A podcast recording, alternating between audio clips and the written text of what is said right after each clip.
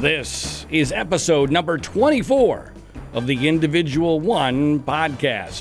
For the record, individual number one is President Donald J. Trump. And I am your host, John Ziegler. We are broadcasting from Los Angeles, California, and distributed internationally by the Global Story Network. This is the bi weekly program which takes an honest and hard look at the presidency of Donald J. Trump from a conservative perspective because let's face it, no one else is willing or able to do so. The liberals, the conservatives, the media is totally broken. They're compromised, they're co opted. We, however, at the Individual One podcast are most definitely not co opted. Welcome to the program. Please subscribe, rate, review, and share it via social media. Follow us on Twitter at Individual One Pod. That's individual, the number one pod. We've got lots to get to in this edition of the Individual One podcast as the aftermath of the Mueller report continues to reverberate and calls for Trump's impeachment grow. I want to begin this episode with a really great interview with a really interesting guy and a great guest. His name is Tom Nichols. Tom Nichols is a, a conservative. He's a professor at the United States Naval War College. He's an author. A book uh, in particular that you should check out is The Death of Expertise. He's an expert on Russia and uh, national security issues, and he joins us now. Tom, welcome back to the podcast. It's great to be with you again, John. Tom, so much to talk about uh, post Mueller report, but I do want to ask you about something that happened today, uh, which uh, seemingly always happens with this president, where he has tweeted something that a lot of people, these rational people, think is pretty nuts. Uh, to quote the president, he said, former CIA analyst, and he's quoting One American News Network, which is not a reputable or remote. Uh, of course he is. right. Well, One, One American News Network is the, not even, shouldn't be called a news network. I've been there several times. It's basically a, a small office in a strip mall outside of San Diego. But he's, he's quoting One American News that uh, former CIA analyst Larry Johnson accuses United Kingdom intelligence of helping Obama administration spy on the 2016 Trump presidential campaign, unquote. And then Trump writes, wow, exclamation point. It is now just a question of time before the truth comes out. And when it does, it will be a beauty, exclamation point. Tom, what's your reaction to that? well, two things. First, always a reminder to everybody that I don't represent the Naval War College or the Navy or the government. These are my own views. The second thing is, uh, you know, wow, he's absolutely right that the truth will come out sooner or later, but I don't think it's going to be in the way he expects. Uh, this is this is not the kind of thing that people who feel like they have nothing to hide and they've been totally vindicated start uh, pushing on social media. Uh, you know, the, I think the UK has already denied this, uh, but you know, as you say, One America News. Well, if you, as I always tell my students, no matter what you believe, there's somebody on the internet who will tell you that it's true. So I guess this is going to be the new tack of, uh, you know, Obama was spying on the campaign. But I, I think it's just ridiculous. Uh, you referenced the, the UK uh, response from the intelligence agencies there. This is almost a direct, not quite, but almost a direct quote in their response. It's just flat out ridiculous. And that's almost directly what they said. um, and, uh, and, and to me, let's go to the bigger picture here, Tom, because – Trump continues to try to, and probably successfully so, fool his cult into believing that this spying charge is legitimate. Uh, when there's no evidence for this, right? I mean, give give us a sense of the evidence behind, or even by the way, whether it would be make any damn sense for there have been to have been spying on the Trump campaign by either UK intelligence or by the Obama administration. And by the way, for no one to ever reveal any information from that spying before Trump was elected, which makes no damn sense. What what is your evaluation of that? Well, you know, it's interesting. George Orwell coined the term doublethink, which is holding two contradictory ideas in your head at the same time. And that is very much what this group of people manages to do. On the one hand, they say, well, the Russians were attacking us and Obama did nothing. And then on the other hand, oh my God, the, the Obama administration had this massive intelligence network that was, you know, spying on everyone. The, the truth in the middle, it seems to me, at least from the Mueller report and from, uh, you know, the other sources that, that everybody's been following for the past year, is that the Obama administration, during the Obama administration, the intelligence and law enforcement services got wind of Russian uh, activity around the election, and they started to investigate it, and that meant investigating uh, people that were associated with the campaign. That's what that's what they're paid to do. That's what they're supposed to do. I think what's interesting about the the approach that the president's taking now is um, after claiming that he was the victim of a conspiracy, he's now going to create an even larger conspiracy to explain away all the bad stuff that's now coming coming out. And I think, as you say, you know, people believe this without any evidence um, because they want to. Because they, I would even say it's more than wanting to. They need to. Um, they just can't, you know, they can't accept what's in front of them. And like good conspiracy theorists that they are, they have to invent a very complicated explanation that sort of waves away the simpler explanation in front of them. And I, I think we're going to see a lot more of this um, in the coming weeks. As an anti conspiracy person myself, because I don't think human beings are smart or competent enough to pull off uh, large conspiracies, one of the things that I always look at is okay, if something was true, what else would be true along with it? And if any of this was remotely true, as president of the United States, Tom, would not Donald Trump have access to far more credible information and better sources than provided than by One La- America News. Than One America News and Larry Johnson. Is that not a fact? You know, if all of this stuff were true, the president could really, you know, uh, rock the deep state if he wanted to by saying, "I'm declassifying all this stuff and I'm firing people and I'm, you know, uh, having all this stuff put into the public domain." And you know, instead of instead of grazing, uh, you know, the Springfield shopper for tidbits in the classified column and there are a lot of things that, that, as the president of the United States, you can do and that you can order. And if this stuff were true, he would know it. He would be able to find it out. He would be able to release it uh, at will. He certainly doesn't seem to have any compunction about declassifying stuff. Um, and so I, I, you know, this is when the president of the United States has to rely on One American News for a story that he then tweets out. This tells you, I think, not only how isolated he's become, but how desperate he's become. And taking this the spying charge, which again I believe to be total bullcrap, and a, and a, and a diversion and a distraction for the cult. One of the things that finally started to get uh, reasonable people suspicious of Bill Barr, the Attorney General of the United States, and whether or not he was being straight up about what the Mueller report really said, was when he effectively uh, tipped his cap to the spying allegation during his testimony to Congress. Give me your sense, Tom. Did, did you buy the, the four page summary uh, right away, or did you were you suspicious? Or take me through Tom Nichols' evaluation of Bill Barr's handling of the Mueller report.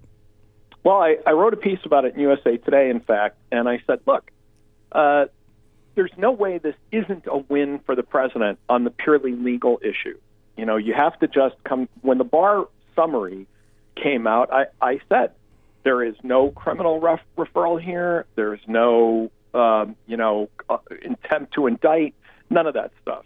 Um, you know, the Mueller team said we don't have enough evidence to charge this, and I said people should hold their fire uh, because saying you don't have enough evidence isn't the same thing as you know clearing the president.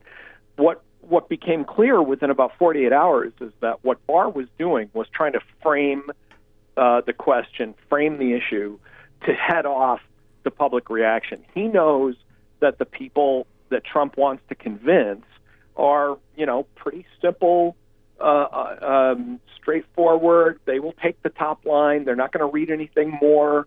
And he said, no collusion, no conviction, no conspiracy. And everybody said, okay, now I'm done.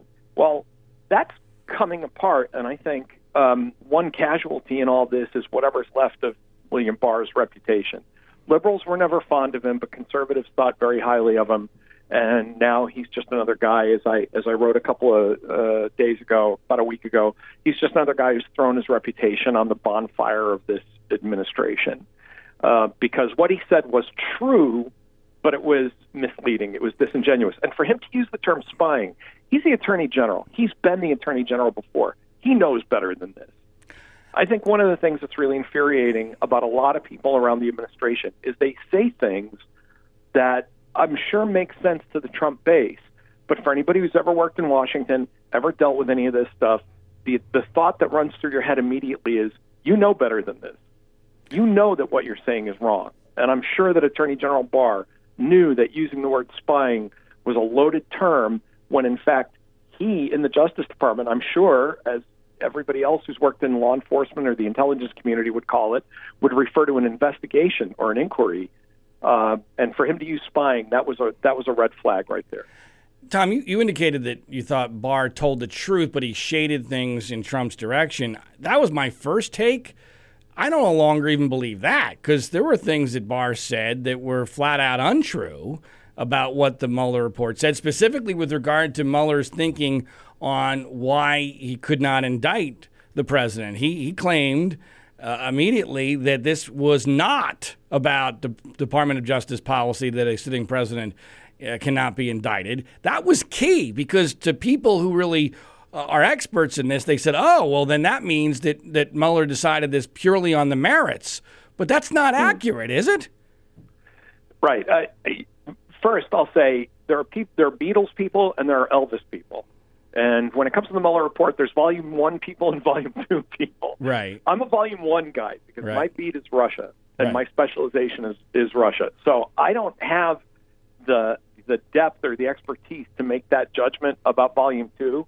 As an outside observer, I, I agree with you. It looks to me like Barr came out said this is what volume two says, and when we actually got to look at it, it said the exact opposite of that. Right. Okay. Um, but you know, I think that's Barr. You know, Barr's being a lawyer and a political appointee, saying, "Well, that's my interpretation of what it says." But you know, as is always the case when dealing with anything revolving around the president, we all end up arguing over the basic meaning of words. Yeah. You know, we, we all made fun of Bill Clinton for talking about what the definition of is is.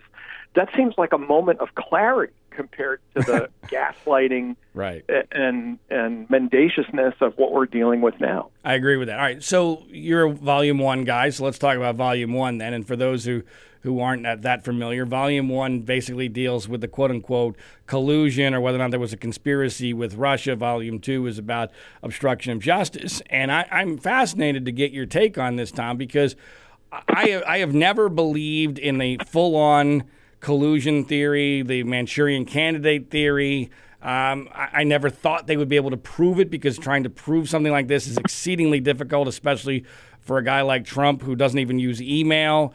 Uh, but I have to tell you, um, contrary to to public perception and what Bill Barr and Donald Trump want people to believe, when I read Volume One, I believe more in some semblance of a collusion theory today than I did before the Mueller report came out. Do you see that as rational? Yeah, um, and you know, I would direct people to a piece I wrote last summer in Politico where I, I talked about Jonathan Chait, who I think got a lot of things right, but then, like a lot of people on the left, he went way out on a limb, um, you know, trying to prove that Donald Trump was a Russian agent and all of that stuff. And I think that uh, the Democratic Party and uh, people on the left really screwed up expectations about the Mueller report because Correct. I, I always thought it was going to be bad. And I thought it was going to be this bad. And in fact, it's even worse than I thought it was going to be. But I was always trying to tamp down the, you know, Manchurian candidate, red president talk because, first of all, I don't think it's true. Uh, but second, because, as you say, these are, you know, fairly, I mean, people like Paul Manafort, these are fairly cagey people. They don't just write down contracts with the Russian government to influence an election. I think it's also important to note that no matter what Volume One was going to say, Barr was, uh, excuse me, uh, Mueller was always having to answer a very specific question about a very specific kind of behavior with a very specific regard to the 2016 election. That doesn't answer questions about whether, and, and Mueller to his credit, has answered them about whether the campaign was receptive to this, whether they thought it was a good idea, whether they were working on parallel tracks. So, yeah, I mean, my answer to this is um, there was plenty of collusion. There just wasn't any conspiracy in a legal sense. And I still think it doesn't answer the question about the degree to which the president is compromised uh, in his dealings with Russia by 30 years of doing business with you know, shady Russians. I mean, you, you know, can't spend 30 years of your life exchanging millions of dollars with guys in the shadows in Russia and then say, but it had no effect on me and it, it hasn't, you know, it has no uh, bearing on me. It, it does. That's, that's why people who undergo security clearance checks have to answer questions like that.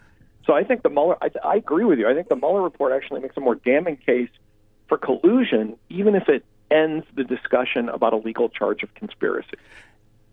And something you said there, though, many things you said there are important, but one I want to I want to amplify is just how incredibly narrow Mueller viewed his job to be. Uh, essentially, I mean, I'm not, correct me if I'm wrong, but the way I interpret this is because there's not a signed contract between the Trump campaign and Russia, that anything short of that would not prove a criminal conspiracy with the Russian government. Now, if that was if we if we always knew that that was the case, then, then none of this should be a surprise. And frankly, based upon the level of obstruction of justice, which included the destroying of evidence, the taking of the Fifth Amendment, the president not doing an interview, saying 37 times that he doesn't recall key events, how in the world could you possibly prove a conspiracy under these circumstances? Is that is, uh, is that accurate? I think I think it's amazing how much Mueller was able to tell us, given how narrow his remit was. Now, with that said, remember in the original assignment from DOJ, it was basically any and all questions that might end up relating to this issue.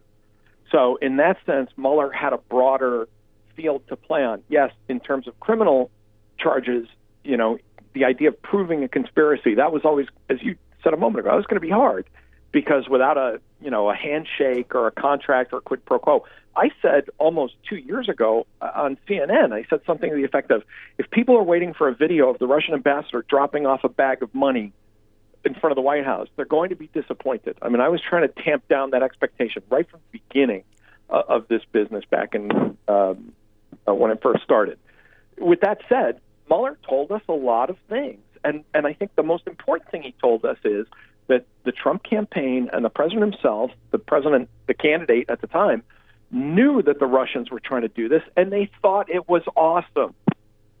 That's a really mind blowing finding that, you know, an American, a major American political campaign knew that the Russians were trying to put their finger on the scale, and instead of saying, you know, Jesus Christ, we'd better call the FBI, their answer was, this is great. How can we make this work, uh, you know, without ending up in jail? And I and I just that's why to me volume one is just a nightmare. I mean, it's it, in that sense it is worse uh, than we thought because you you really wanted to see more evidence of people saying, wait a minute, you know, this is even even Nixon in the old tapes. If you remember, there's a moment when Nixon's talking about payoffs.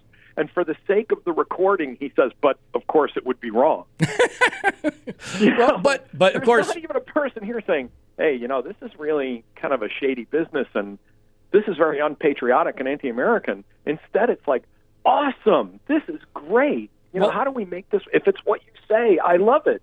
You but, know, how do we make this work? I also love the fact that that one of the reasons nobody got charged is that Mueller makes it clear that in at least one case, he thinks people were just too stupid to understand um, that they were breaking the law. Donald Trump Jr. And as far as uh, there not being anything wrong with this. They're still saying that Rudy Giuliani. This was him just the other day. There's nothing wrong with taking Rudy information Giuliani's from Russians. Are, that really, I mean, Giuliani's Giuliani's comments about accepting help from the Russians has to be one of the saddest ends to a career, one of the most pathetic and appalling flameouts uh, of a man that was once considered a hero not so long ago uh, during 9/11. And and I mean, aside from the appalling sentiments that he about you know accepting help from Russia. I, I mean, it's just it's unpatriotic, it's un-American, and and it's just. I mean, I use the president's favorite word. It's just sad. Well, just just so people got a chance to hear it, hear hear that as again. There's nothing wrong with taking information from Russians. good God! Uh, uh, but by the way, just, good God, you know, how do you how do you how do you sit there on national television as a former federal prosecutor and say, hey, there's nothing wrong with taking information from the Russians? Depends on what it was. Uh, no, everybody would have taken that meeting. We all do it. That that is, there well, is something very weird in the Trump circle of kind of these old guys who are getting on the train for you know one last hurrah and are willing to just uh, throw everything to the wind uh, uh for one more you know a moment of proximity to the throne. I mean, it's really power is really a drug. Pathetic. Power is a drug. Fame is a drug, and uh, you know I, I, I, think that's what happened with Bill Barr. Bill Barr was on the couch in his underwear for too long and, and one, one last bite of the apple, and Rudy the same way.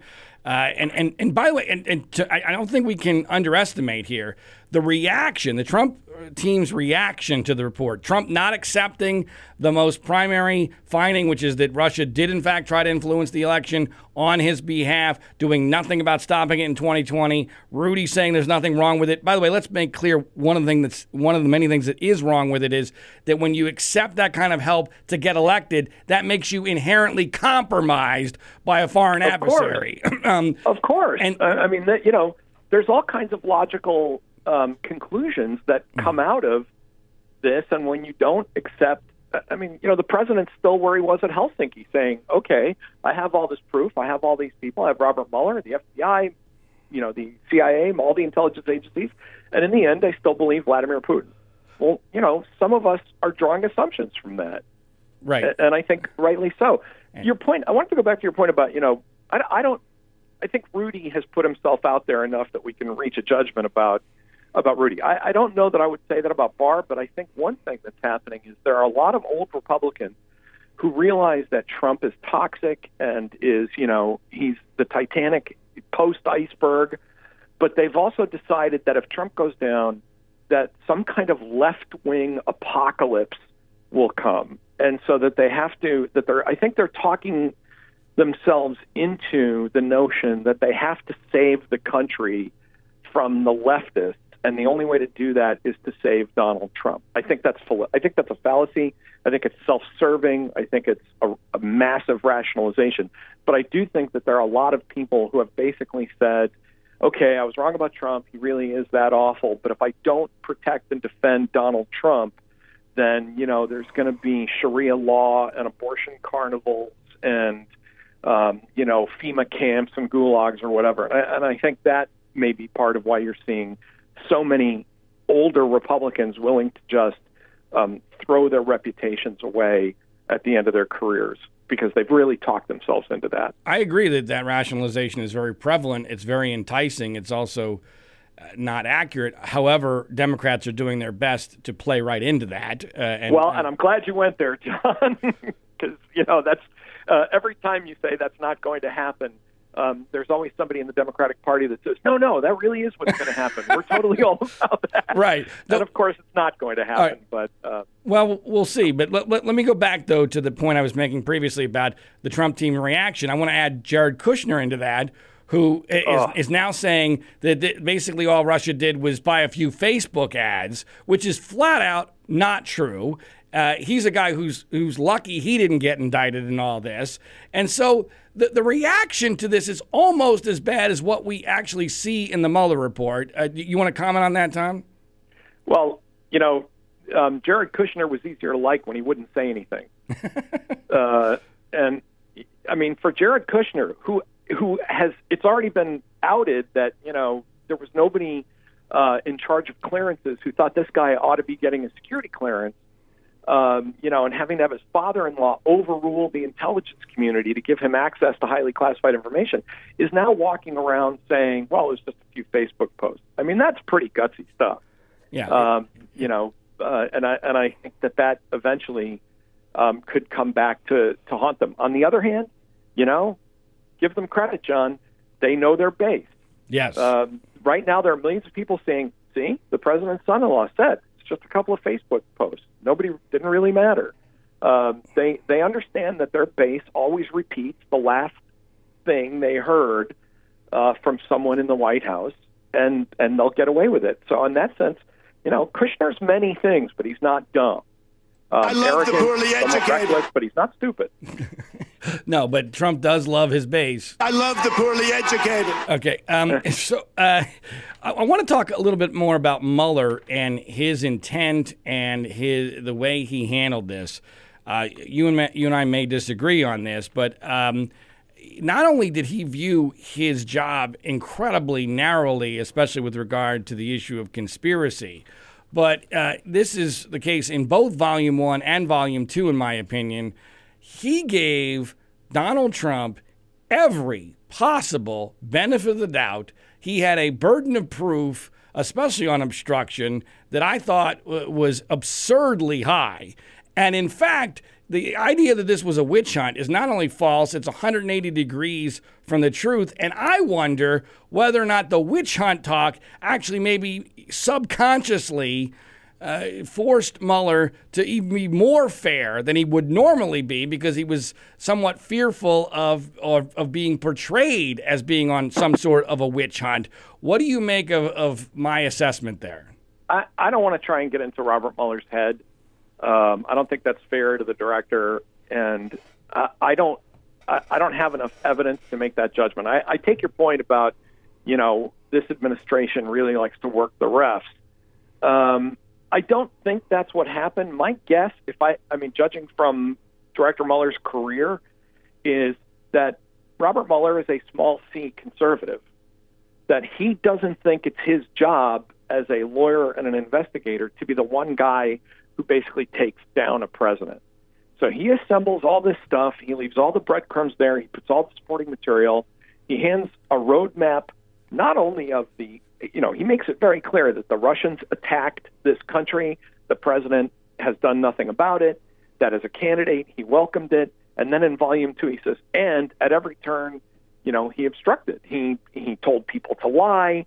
He tried to get people to do his bidding, and he's handing all of that and giving it to the political realm and saying, it's not my job to take out the president, but here is everything you need to reach a decision about whether within yeah. our constitutional framework you want to do that. And, and, and Tom, I get all that. And, and, and part of me really respects Mueller for being by the book, not overplaying his hand, being incredibly small c conservative, as you say.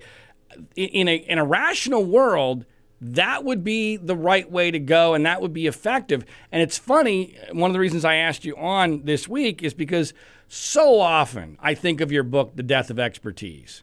And uh, because if we lived in a, in a world, and maybe it never really existed, but the world that we used to think existed, what Mueller did, in my view, if you look at this in the big picture, is that he wrote this report not for the masses not the average person is not going to read this report. They're right. not they're not going to understand it if he did.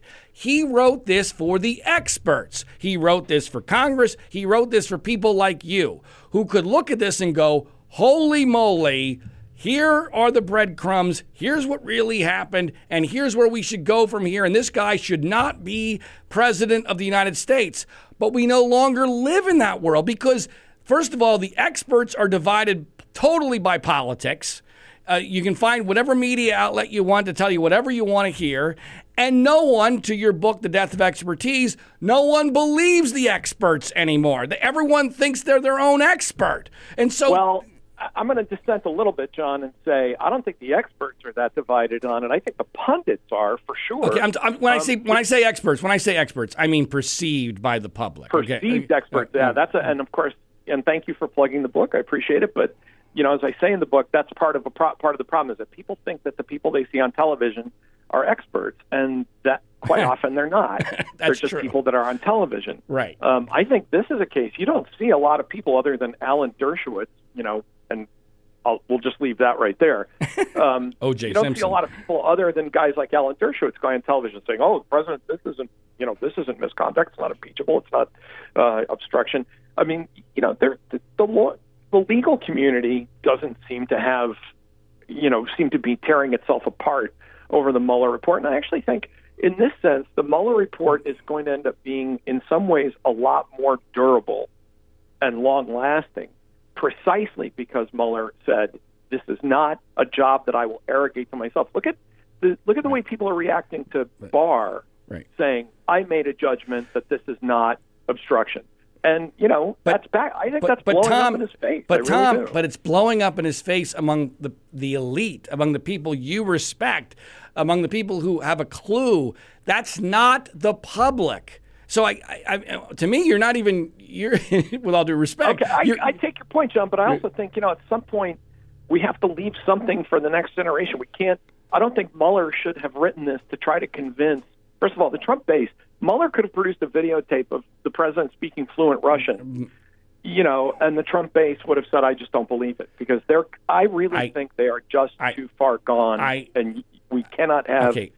Rational discussions with that group of people. I agree. Uh, I, Tom, you and I battle with them on Twitter all the time. They are not rational people, but they're also only who knows what the percentage is they're only 20 25% which is huge but it's it's not it's not the entire population and well they're so, just but they're and here's the thing john and i think this is where the president's strategy starts to make sense they're they're only i'd say you know i think it's more than 25% i think it's more like 35 or 40% of the people who seem to have just made up their minds but you're right there's a i think there is a group of people in there whose minds you know can be changed from voting for Trump to either voting third party or changing over to the Democrats.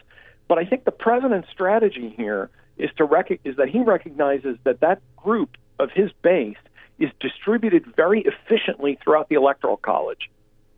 And I think his plan is to survive all of this and to be reelected as another minority president. And I'll even go further and say I think the Republican Party's goal now is to prolong minority rule as long as possible, to survive as long as possible, um, gaining disproportionate political power as a national minority. I agree with all uh, that. I agree with all that. But let, I agree with all of that, Tom. But let's go back to, to Mueller for, for just a second here, because, um, all right, look, I'm no fan of Ken Starr.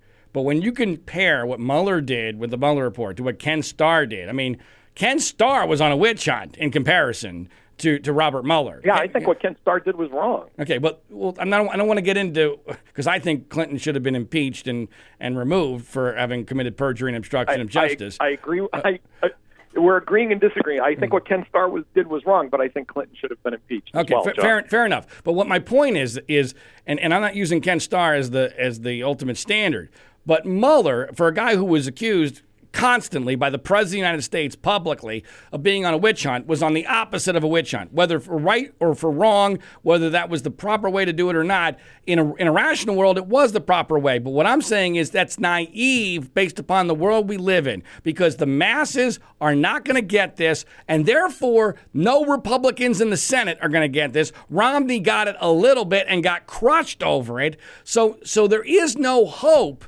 be, for this to influence. Well, let me turn the question back to you, John, and say, okay, uh, even if I take your point, what is what was Mueller supposed to do? He, here's he what I think. Write, here's what I think Mueller should have done. a report for, you know, the the the forty percent uh, no, no, no. and say, I know you're too stupid to read this, so. well, you ask a good question, and I'll answer it and okay. I thought I've thought a lot about this. I, I, think there's several things that Mueller could have done, but if there was one thing I wish he would have done, is I think he should have issued the report with the headline, "This is incomplete." I was not allowed to get to the bottom of this because the obstruction was too much, and therefore any conclusions on collusion or conspiracy are not legitimate. I cannot assess it because Jeff Sessions got fired the day after the midterm elections, and I started to shut down my investigation immediately because I knew I was on the clock and that Congress must take this up because I am no longer in a position to do so. That's, That's the headline. I, that's interesting, and I wonder if that's something uh, that that and you know this is another question that's come up because none of this is over. I mean, you know, Lindsey Graham is already saying time to move on. No, it's not time to move on. This is a you know this is one of the most serious crises of government you know that we've had.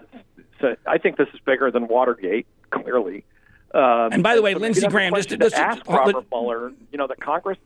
I mean, you know, Robert Mueller's still out there. I mean, I suppose Congress could ask that question. But I, I, I think that's an interesting um, approach to set because I think this notion that well I was not hindered. I mean that was Barr's argument that you know he wasn't hindered in any way. Well, if you can't talk to the president or the president says I don't remember nearly 40 times, then yeah, you know you do have an incomplete picture.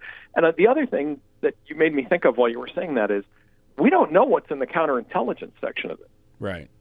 That's been redacted. I mean, that's for obvious, you know, intelligence reasons. That's been redacted, and I think, um, you know, that's that's going to be a pretty hair curling part of it as well. So to me, that you know, Mueller should have understood the way headlines work, and that we're mm. a headline nation, and substance doesn't matter to your to your book, The Death of Expertise. Facts don't matter, truth doesn't matter, expertise doesn't matter. What can you fit in a tweet? What can you fit in a headline? And the headline should have been I wasn't allowed to finish my investigation. Here's what I found so far. Congress, do what you will with this. That's what it should have been. Instead of, I, am sorry. I, I, I, can, I think that comes out of the report. Right, that, but, but, that's not the message. Clear, but, that's not the message yeah. the masses are getting. That's not even the message that the media is getting. The media, the media is such a bunch of morons, and you know they're they're they're trying to you know take little segments out of it that they they can cobble together a new news story, and it's well, that's. Let's, but let's point. You know, this is another time to raise another good point, which is the media, in part because you know it's tough to be.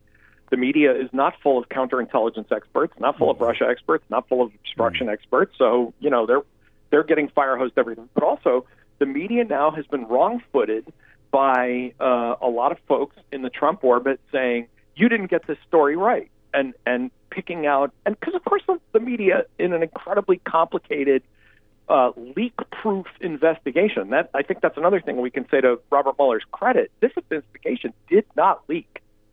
Um, that you know they made mistakes they got the basic story right, mm-hmm. but they're now already on the defensive about what did we get wrong. Well, right? That's the expectations um, that, that's issue. a really clever strategy. That's the expectations issue that you talked about. I've written about it extensively. I wrote about it months ago, saying Trump won the expectations game.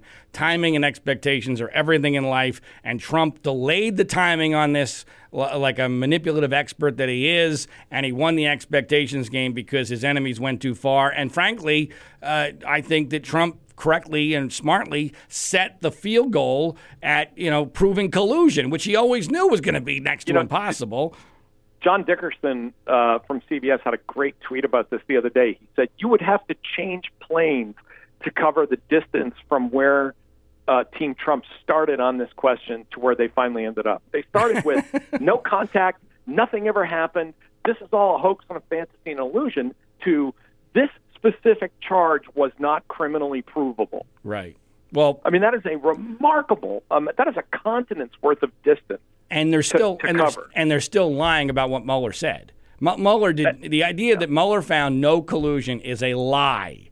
He found no evidence of a criminal conspiracy with the government of Russia. By the way, that doesn't even, to, to me, he. Uh, to, this goes to the issue of him giving Trump every benefit of the doubt. It appears to me as if he viewed WikiLeaks as completely and totally separate from the government of Russia, which is well, but that, uh, and you know, that this is as a Russia guy, this this was something that's frustrated the hell out of me because he makes it clear that Russia is you know, the WikiLeaks puppeteer. But but if he wants to go ahead and charge that, he's going to have to like go into a whole separate investigation to prove. He'd have to go into their financing. You know, I've been saying for years. I wrote a piece years ago saying that this was a front for the Russians. I mean, when when Snowden shows up in Russia and and a lawyer from WikiLeaks shows up in Russia the next day, you, none of this is anybody who travels to Russia deals with Russians knows none of this is normal. You don't just like show up in Russia. You don't just say, "Oh, I'm packing tonight in London and I have to go to Russia in the morning to you know do legal representation." But I think I think Mueller wisely avoided a food fight that would have had to be redacted and classified anyway in order to make that case. Uh, and so again, I think you know he he went for the thing that he was told to investigate. I think what he found was incredibly damaging, incredibly concerning. And even if Congress doesn't decide that the president needs to be removed, I think now Mueller can say, look, if you decide to keep the president in place, at least you know all these things now. You, you're not going into it, um, you know, there, there can't be any more pretending mm-hmm. about what's true. Uh, by the way, I'll, speaking of lying, I just want to point out a couple of years back, I said, you know, Sarah Sanders is actually pretty good at her job. She was better than Sean Spicer. And what I meant by that is was not a compliment that she's really good at doing what she needs to do for this administration because she's one of the people who was caught lying right. and then the minute the report was released said, "So what? I'll just double down. I didn't really lie. Right. It's kind of a lie. Doesn't really matter." I mean, this is this is a remarkable amount of audacity right. for people that have been caught in, you know, straight up lies. But that's right. going to be the way they're going to play it. And unfortunately, I think, as you just said, it's clever, it's smart, and it's going to be effective. All right, let's finish this, Tom, with uh, the, the, big the big picture and where we go from here, and the issue of impeachment. Now, I know you and I in the past have have battled uh, very mildly on Twitter over over the issue of impeachment. Impeachment. We both have kind of nuanced view of it. So why don't you give uh, our listeners your view of, of where things should go with regard to impeachment in the House of Representatives? Well, again, good time to say just my personal view, and I'm conflicted on it. I mean, I I was talking about this on um, with uh, Meghna Chakrabarti the other just yesterday, and she asked me this on the air, and I kind of hemmed and hawed because I was still making up my mind. Um, you know, I think impeachment. I think here I'll say this: Nancy Pelosi is right. Impeachment would be highly divisive. Um, people are going to hate it no matter how it goes, um, and I, and so primarily I've been saying, you know, impeachment's a bad idea. It just improves the president's prospects for 2020. But the thing I've come to accept is um, political expediency is not a good reason to avoid the constitutional duty to, to proceed. If there, if the members of Congress decide they have a constitutional duty, I think that's the key. If, if there are members of Congress who say, "Look, this is clearly high crimes and misdemeanors, but I'm not going to do it because it's not politically expedient," I don't think that's a good enough answer. And I also think that probably the history books ought to record that you know th- that the Mueller report wasn't cost free, that it didn't, the people just didn't weren't able to just walk away from it.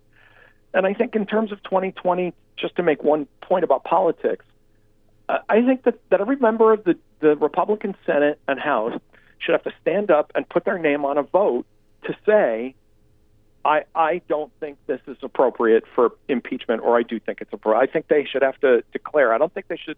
Republican Senate has been allowed for years to run for the tall grass. You pointed out what happened to Romney. Romney poked his head up for one moment, and everybody, you know, opened fire on him, and that was the last we heard about that. I think every member of the Republican Senate, in particular, should have to step forward and say, "This is what I think, either pro or con." So it sounds like your position has basically evolved very much to where I have been for for quite, so. for quite a while, which is basically I agree. I, I think Trump wants to be impeached. I, I think I think he's daring Congress to impeach him. At uh, this he, point. he wants it because it will force the entire Republican Party to defend him. By the way, it'll, it'll, create great content. It's a drama. He's a reality TV show producer. That's the number one thing you need and to understand about him. Oh no, right. he knows he will survive. He knows he'll survive. So in the end of the day, he'll be able to declare victory. He'll be able to make Democrats look like they're unhinged, Trump derangement syndrome.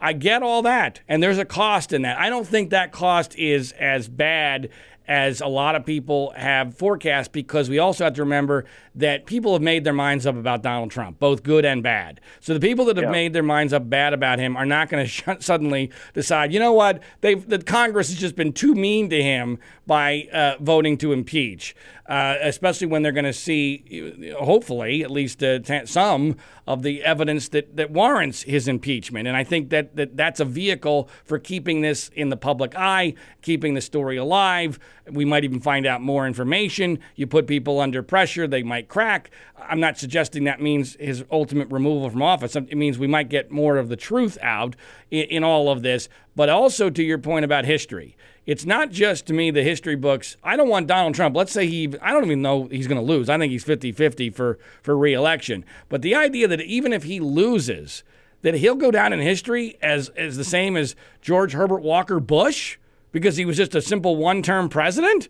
That, that, that's, yeah. that's insane to me. And then my final question on this is if Donald Trump is not even impeached by a Democratic House that was elected in a response to him, then impeachment ceases in the future to be a viable option. Because if he can't be impeached for this by a Democratic House, who could be impeached in the future, Tom? Who? How? Yeah, and and I think there's even a graver question than that, John. I think if you know, it means not just that um, impeachment doesn't mean anything. It means the Constitution doesn't mean very much. It means elections don't mean very much. Um, you know, the Democrats all along have said, wait for the Mueller report. Let's see what's in it. And I think there was a lot of um, there was a lot of uh, cowardly behavior here all around because Republicans were hoping the Mueller report would totally clear the president and get them off the hook, and the Democrats were hoping it would totally condemn the president right. and just make it unavoidable so that they would have to do whatever they have to do. And Mueller, you know, again, to his credit, didn't give anybody the simple answer. That's what Mm. politics are for. That's what the constitutional and political processes are for. And I think if, if we just take it off the table because it's not politically expedient, then what we're really saying to future generations of America is everything's just a matter of politics and a, and a matter of expediency, and the only thing that matters is winning and losing. And I, I think sometimes there are battles that you fight that you lose, uh, even though you know you're going to lose them because again, I think it's a you know there's an issue here of responsibility to future generations of Americans and, and fidelity to the Constitution. But I, I I think that's also something that the members of Congress have to decide. Um, you know, this is one reason I've always been loath to say this because I'm not a member of Congress. I don't. This isn't going to fall in my lap. It's easy for you or me to sit here and say, you know, impeach or don't impeach. Uh, but I think I think now it has to be talked about like serious adults taking on the most serious question in the world, and not just a question of who's up or who's down or what's expedient or, or what's um, politically awkward. I think I think this has to be a, a higher. We have to elevate this discussion to a much higher plane and, and think about who we are as a country exceedingly well said, although maybe a little optimistic for, for reality, but uh, much appreciated, Tom. Uh, thanks so much for coming on the show, and uh, please keep in touch. Always great to be with you, John. Take care. Good to see that uh, Tom has had his position on impeachment evolve, much like my good friend Congressman John Yarmuth, the Democrat who actually does have a vote in this, who is the chairman of the Budget Committee, has had his opinion on impeachment involved uh, evolved. I don't know. Uh, unlike John Yarmuth, I, I, don't know whether or not uh, Tom was influenced by me at all, but uh, it is one of the the very rare accomplishments of my incredibly mediocre career that Congressman Yarmuth has publicly stated that uh, I am a major part of the reason why he has now uh, been publicly in favor of impeachment should that process actually ever officially get started. Now, whether or not that will happen or not is an open question. I am, I'm, I guess I'm the ultimate contrarian. I have been someone who has been predicting since very early on in Trump's uh, tenure as president, his administration, that he would eventually be impeached. I'm now beginning to believe that there's a more of a chance he will not be impeached, not because he doesn't deserve to be. That's the great irony, and, and it's so indicative and emblematic of this upside down world in which we're living. It almost appears as if reality goes in the opposite direction of the facts. The facts are, are certainly moving in the direction that he should be impeached and in a rational world should be removed from office. But since we're living in an upside down world, up is down, down is up, right is wrong, wrong is right, the chances of that happening are, are I believe, somewhat less than they were a, a, few months ago. Not because Mueller didn't find anything that was not impeachable, but because the timing of uh, this is all wrong. That's the biggest issue. I always say, as I did in the interview with, with Tom, that timing Uh, is everything and expectations are everything. Well, because the Mueller report didn't meet the expectations of some people, and because the timing of this is now too much into the administration, too close to the 2020 election campaign, that it will be much more difficult to impeach him than it would have been, let's say, six months ago from a timing standpoint. And so I'm not convinced he will be impeached. I think that there's a decent chance that Democrats end up spitting the bit on this, but I don't think it's the right thing to do. Uh, however, I do think there's some other things that, that Democrats could do, and I've, I've, discussed this with John Yarmuth, and he even liked one of my suggestions, which I won't share right now, probably in a, in a later edition of the Individual One podcast, uh, about uh, what the Democrats could do either in conjunction with impeachment or if impeachment was not politically viable instead of impeachment. But something has to be done. There has to be done something done here to make clear, if only from a historical standpoint, that this is not acceptable. That uh, you know, frankly, we're better than that. No, well, we're not. But we have to at least pretend that we are. Uh, and this idea that you know Rudy Giuliani uh, and others are, are, portraying. There's nothing wrong with taking information from Russians. Uh, seriously, folks, I mean, you cannot be serious. You cannot be serious. This is this is just not rational thought from someone who used to be using the word serious, taken very seriously. He was America's mayor Time Magazine Person of the of the Year after 9/11. I mean, that, that it's absurd. It's it's just flat out ridiculous. And it, it, and to be clear, there's many reasons why it's ridiculous. But the number one is you're inherently compromising yourself against a foreign adversary by doing that. Not to mention that it's ethically wrong, not to, not informing the FBI immediately, accepting this help, welcoming it, whether or not there was a criminal conspiracy and an agreement with the Russian government is almost beside the point. I urge you, if, if you don't already, to watch the uh, HBO comedy series Veep. That's the one that uh, stars Julia Louis Dreyfus as uh, a person who was vice president, then briefly became president of the United States. Now, in the last season of the show, uh, Veep, she's running for president again. This is a, uh, a, a show that's brilliant from a comedy perspective.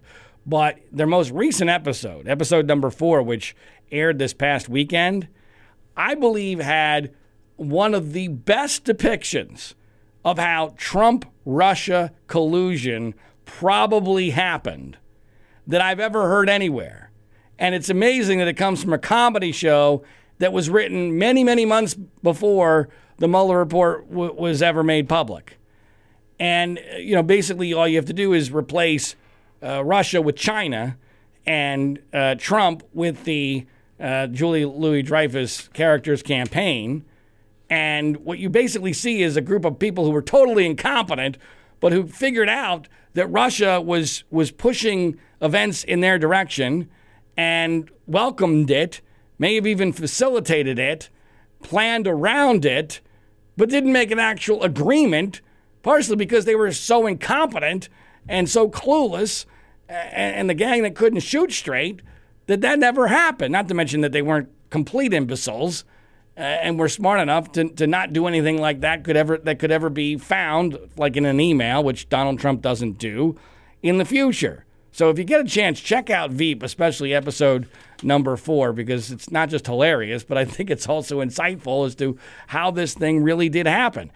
There's so many things about the Mueller report that are worthy of mention, but to me, with regard to collusion, it's it was worse than a lot of us thought. It just wasn't provably criminal.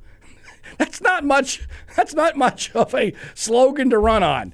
Not provably criminal with regard to conspiring with a foreign adversary. But that's where we are with regard to Trump. And, you know, it will be fascinating to see what Congress does. But boy, Trump's reaction over the last several days is it remotely consistent with a guy who really believes he's been exonerated? I mean, folks, he's he's been going crazy. He's been going nuts, even by his own standards. And, and it's not just you know this spying BS narrative that he's still desperately clinging to, uh, based upon you know essentially the handwriting on on a, on the wall of a bathroom of a dive bar or a strip bar. I mean that's a, that's a, that's the level of credibility he, of the sources that he's using there. In the, in his tweet today, uh, which the the UK spying uh, agencies or intelligence agencies immediately said was quote utterly ridiculous. Uh, um, effectively uh, quoting Charles Barkley. It's just flat out ridiculous. And, and, that's that's our number one ally, our closest ally. This is embarrassing. It's, it's dangerous, but it's also embarrassing, and it's not true. The truth ought to mean something. But I mean, but Trump's meeting with the head of Twitter to complain about losing Twitter followers? What? What? Come on. You cannot be serious. this makes me think that Stormy Daniels might have actually been pretty generous when she denigrated uh, Donald Trump's uh, penis. Because, I mean, you got to have serious penis issues if you're the president of the United States and you're worried about losing a few Twitter followers to the point where you're calling in the head of Twitter into the Oval Office. Uh, to have a discussion with him about this, which apparently was focused largely on that. That's how incredibly insecure, how unbelievably thin skinned, how easily distracted how narcissistic our president is. It's not healthy. And, and it's not irrelevant either, because it's an, indic- it's an indication of the larger picture that's really happening here. I mean, he, he's lying constantly. I, I mean, just yesterday, he, he's saying that he shouldn't be impeached because the stock market is at an all time high. Uh, okay, in some regards, the stock market is at an all time high. Guess when else it was at an all time high? that's almost at the exact same levels as the stock markets today. 18 months ago. 18 months ago. So let's do some basic math. I know this is difficult for Trump's, you know, cult base. I love the poorly educated. All right, so the president is bragging that the, the stock market is at, sort of at an all-time high. Some by some measures it is, but it's the same level it was a year and a half ago. That means that over a year and a half, the stock market, which a year and a half is the majority of Donald Trump's presidency. So over a year and a half, the stock market has been static. It has not gone up at all. I mean, within a few, how you know, portions of a percentage point either direction. Then you subtract inflation, which is about uh, you know two percent or three percent depending on where you're living. So, by the measure of inflation for the last year and a half, people in the stock market, by and large, over that period of time, which is the majority of the time which Trump has been president, have actually lost money in the stock market. Not a lot, but they've lost to inflation.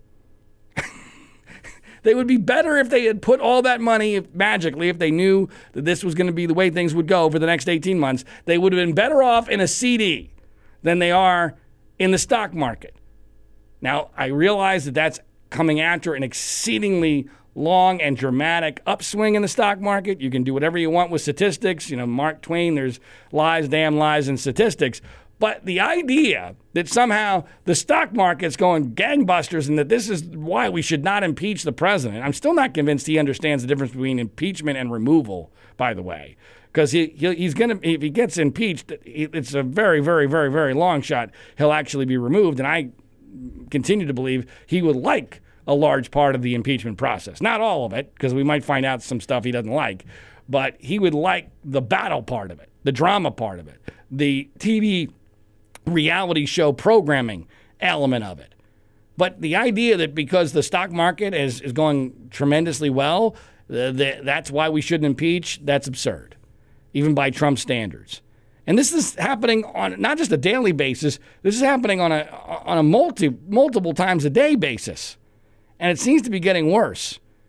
And it, whether it's because he's unhinged in general or because of the reaction to the Mueller report, or maybe he's getting a little bit nervous, I don't know.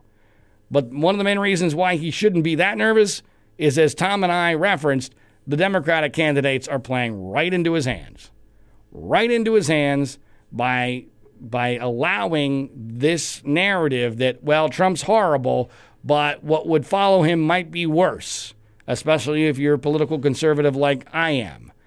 And we're seeing it constantly. And it's not difficult to understand why. The major candidates for the Democratic uh, nomination know that all the energy in that process is going to be on the far left, on the progressive end uh, of the Democratic spectrum, the liberal spectrum. And therefore, because those are the people that are most energized, those are the people that are spending the money, uh, those are the ones that are volunteering, those are the people most likely to go out in, to Iowa and caucus in the middle of a, of a cold uh, winter night. So they're the ones saying all sorts of crazy things like uh, Bernie Sanders saying that the, the Boston bomber ought to be allowed to vote, or that Kamala Harris saying that if she's president and Congress doesn't pass, uh, you know, strong gun control legislation, that she'll do it on her own with executive order, obliterating the Second Amendment. Or uh, Elizabeth Warren saying that she's going to just basically forgive all student loans as, as a massive giveaway to who? People who are mostly Democratic voters, because younger people, people who are college educated, tend to be Democratic voters, which, uh, you know, the, the idea of massive loan forgiveness is wrong, both morally as well as from a practical standpoint, because there would be consequences to that, unintended consequences to that, that would be grave that Elizabeth Warren doesn't care about because she's desperate for something that's going to make her relevant again after that disastrous DNA fiasco. Uh, she's also someone who's flirted with reparations, as have other Democratic candidates. Reparations. Basically, if you're in favor of reparations for slavery or, or other things like that, you might as well just uh, you, you just say, okay, here's what here's my deal. I want the nomination more than I want to beat Donald Trump. Because if you're in favor of reparations, uh, you, you might as well be handing Donald Trump 5 to 10% of the vote that he might not ordinarily get. against a rational candidate. And that might be enough in the Electoral College, not on the national popular vote, which he's going to lose. He's going to lose the national popular vote. But that's not how we decide presidential elections. But in the Electoral College, as Tom Nichols correctly uh, uh, observed, there is a very strong argument that Trump is going to be very difficult to beat, especially considering those who are running against him and who have the best chance of winning the nomination. Now, tomorrow is going to be a pretty significant day in that process because former Vice President Joe Biden, who I've said constantly is the person with the best chance to beat Donald Trump, is expected to officially announce that he's running. So that could change things. I am still very pessimistic that Biden will be able to win that nomination unscathed and still be able to be in the same position he currently is to be able to win states like Wisconsin, Michigan, Pennsylvania, Florida, which would ensure his victory from an electoral college standpoint over Donald Trump. On the positive side, it appears as if he has survived, at least for now, this Me Too issue. I don't know how much damage it's done to him, but it might, underline might, have been good for him to get this out of the way before he even officially announced so he doesn't have to constantly deal with it while on the campaign trail. So, with all that being said, with the the uh, talk of impeachment, frankly, being a little bit more pronounced, a little bit louder than I had anticipated, I think the chances of him being impeached are greater than they were, for instance, the last time we spoke on the Individual One podcast. The chances of him being removed are still exceedingly remote. But factoring all that in, I'm going to nudge up the chances uh, of him not finishing his first term in office to about 5%.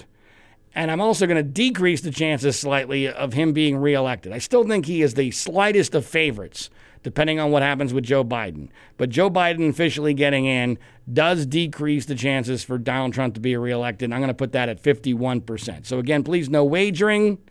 But officially, for the Individual One podcast, as we end each podcast, the chances of Donald Trump not finishing his first term in office, 5%. The chances of him being reelected for another term, 51%. Uh, that means that this is uh, the the end of this edition of the Individual One podcast. We'll come to you again on Saturday. Again, we're not doing it on Sunday this weekend for logistical production reasons, but this coming Saturday, April 27, 2019, will be episode number 25 of the Individual One podcast. Uh, please remember to subscribe to, rate, review, and share this show via social media. Follow us on Twitter at Individual One Pod. That's Individual, the number one pod. My name is John Ziegler. Until next time, you're listening to the Global Story Network.